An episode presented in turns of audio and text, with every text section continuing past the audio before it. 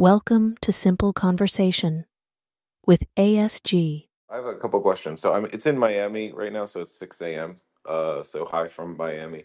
Um, so I was a, a track and cross country captain. So I was always like a shorter guy. So my I never really got faster than a, a 501 mile, and I think like a 1750 uh 5K. So anyway, fast forward, I'm 40 now. Uh, so I did uh, a bunch of stuff. I did the kettlebell sport for a while. I did uh, traditional weightlifting. Uh, getting back into running was a lot harder than I thought. Um, so I'm doing, especially combining it with strength training, especially like I'm 200 pounds. I can do uh, 23 pull ups on rings. I can do 25 dips, but it was uh, so I'm pretty strong for proportionally an upper body, but I was shocked by how hard it was to get back into it. I had to do the knees over toe stuff for a while. I just went for like a seven mile run like and i was like this is really hard so uh i'm doing like a three four uh day a week split where i'll do like sprints on grass one day i'll do like uh, an easy run like 60 minutes i'll do another like easy run like 30 40 minutes and then like probably two three minutes of like borderline threshold uh work and i'm just trying to optimize for like one mile uh, just having a fast mile, being a, a decently fast sprinter, and then just um, you know the normal. Uh, oh, also I'm going for doing hundred squats with hundred percent of my body weight in a in a row. So uh, those are kind of my. It's a lot of it's the guru anaerobic sort of training, but uh, I was wondering if you had any um, sort of generalist advice uh, because it's not like I want to go out and, and race a 5K or something, but uh, I never want to lose. It's it's much harder to get back than strength. Uh, so I definitely want to put that focus on for the rest of my life, pretty much. Yeah, no, I, I think obviously you, you know a lot about fitness. Can, can tell from your picture you're you're a fit dude. Yeah, I Um, just checked. obviously, you know, you have a good, just really good knowledge base from everything you said. What what I would say the thing that is underrated is getting in the the easy volume. I call it um, by just kind of modifying your lifestyle in terms of, for example, if you're if you're biking a lot, right? If you're hiking around, all of that's contributing towards towards building your aerobic base, right? Which is gonna, you know, make you faster and make you fitter. So trying to kind of think about um, we not average not about just fifteen thousand steps a day, but it's like yeah Miami, so there's no like uphill, and we walk pretty slow. So I don't think it it does. Because I was thinking, like, I remember when I was first getting into it, because I I tried to do it over the summer, and then I was like, why do my knees hurt? And then I did all the knees over toe stuff, and I got like my knees stronger. Uh, but I was like surprised how little I felt like the walking helped. But maybe I just need to walk faster or have like a pack or something. Just put weights in a backpack or something. Yeah, I was, or I was gonna say, like, if you can get a like a trainer in your house, and then just anytime you have some sort of sedentary activity where you're just watching a show or taking a call or something, is just just pedal away on the bike. It's just kind of you get get that that easy volume, um, you know, where where you can kind of fit it in. That's that's what I try to do. There's Oh, a thing. Have you seen the uh, stationary treadmill uh, device Oh that yeah, seems to be now? Apparently, for people who are trying to get kind of fit and get into running, as you said, apparently that is amazing for it. There's a guy that I'm friends with who's an athlete in Ireland, and he couldn't speak higher of this. Like when he's doing his normal job, he just walks on it because he's got one of those standing desks. He says it's amazing for it. Yeah, no, I, I think all the steps add up. So again, for the I think the more fit that someone is, the less those steps are going to have, for example, an impact on their their 5K, you know, or their mile time. But but it's it's just good for general health and it's um it's good mindset to have, I think. Yeah, definitely. What what's your five k time now? Just if you don't mind me asking, because you mentioned what it was at the Um, start, and I still can't quite believe it. I don't really know. So I think I did I did like a mile loop uh like in the Brickell Key. So I did like whatever the the markers were for about a mile. I think I, I ran like a 622 pretty easily, which is pretty good for like a big guy, I guess. Yeah, if someone is out Um of training, that's really good. Yeah, so we'll see. I mean, I never, as long as I can get it under six minutes and keep it there, I'm pretty happy. Like, I'm not trying to win any races. Yeah, it's very clear as you've been talking that you have more than enough knowledge on these topics. So I think kind of it is just as you mentioned, just kind of setting a plan and doing it consistently. I've no doubt because as we said, we've seen your profile picture and you clearly know what you're doing.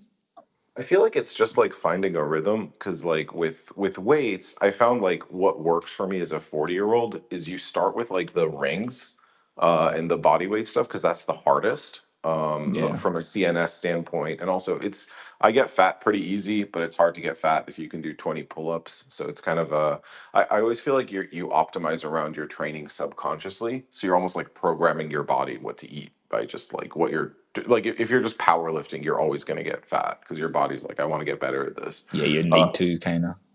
and then I switched to machines because machines you can uh, basically wear your muscles out and do partial reps, and there's no injury risk. And then I'll do like accessory stuff and finishers with like dumbbells because you can do full range of motion. They can help you like stretch and stuff too.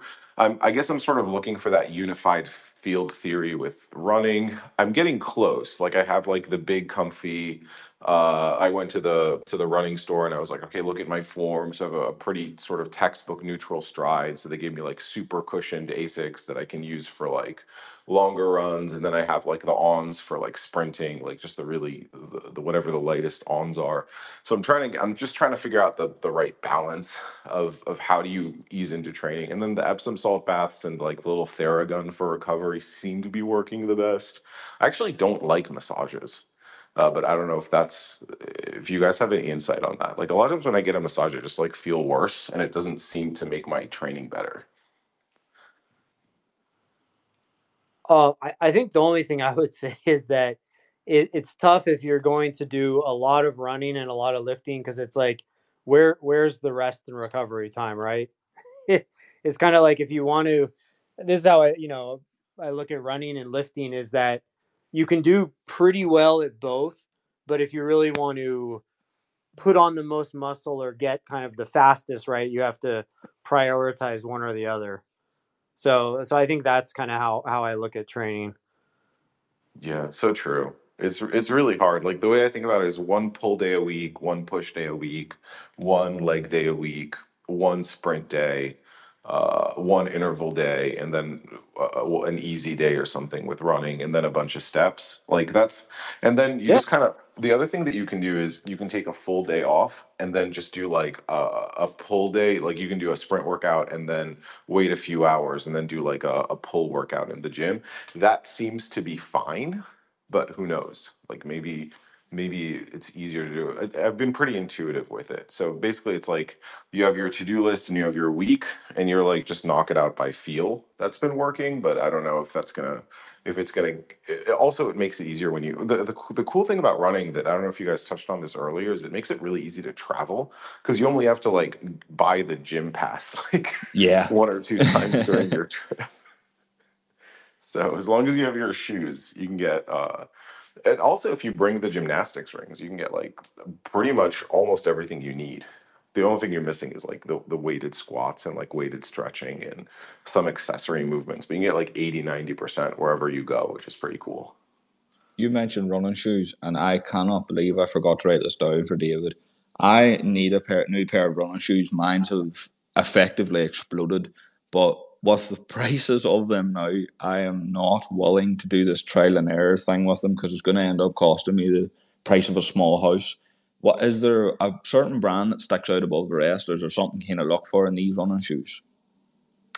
No, I, to be honest, I think we're in like a golden age of, of running shoes where there are so many good brands and models that, you know, whether it's like Hoka, Brooks, Nike, Saucony, whatever, just I, I would say the best thing to do is just you go to a specialty running store and every, everyone there, all the, the staff are going to be runners and then just they they watch you run they do some you know it's like a gait analysis and then they'll just present you with a, a few options and then just go with the one that's most comfortable. That's that's the advice I give everyone.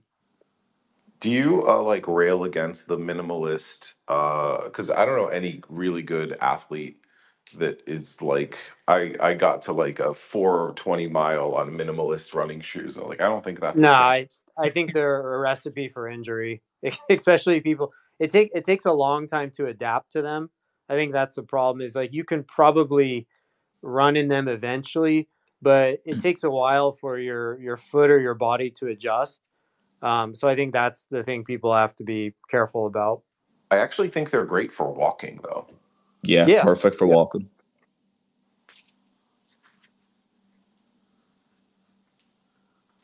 Well, yeah, is that is that everything? Yeah. I guess so. Yeah, Paul, yeah, listen, thank you very much for uh for speaking and asking. This is I'm still mind blown the fact that this is happening. So uh yeah, thank you very much. I, I to be honest, I'm actually I've wrote that down just when you came on because I think I'm actually gonna release that as a bonus episode because of just the amount of knowledge you put out and David responded with. I think was it was incredible to listen to there. Yeah, it's hard too when you're a business owner. Like I feel like some people on Twitter have a, a business and it's kind of a double-edged sword because it's you never want to leave, but at the same time it's uh, there was um who's that guy who's always talking about like Bitcoin and stuff like that VC guy Balaji. Yeah, so he was like basically a lot of our goals in modern life is just to recreate the mon- the hunter gatherer lifestyle. Yeah, yeah. I had this conversation last week with Tradition Rebellion talking about you know, he worded it very differently to how I would word it. He worded it the same as a TikTok fight, a TikToker fighting a gorilla, but he did kind of go into that. People seem to want this hunter mentality again when it's not exactly very optimal. yeah.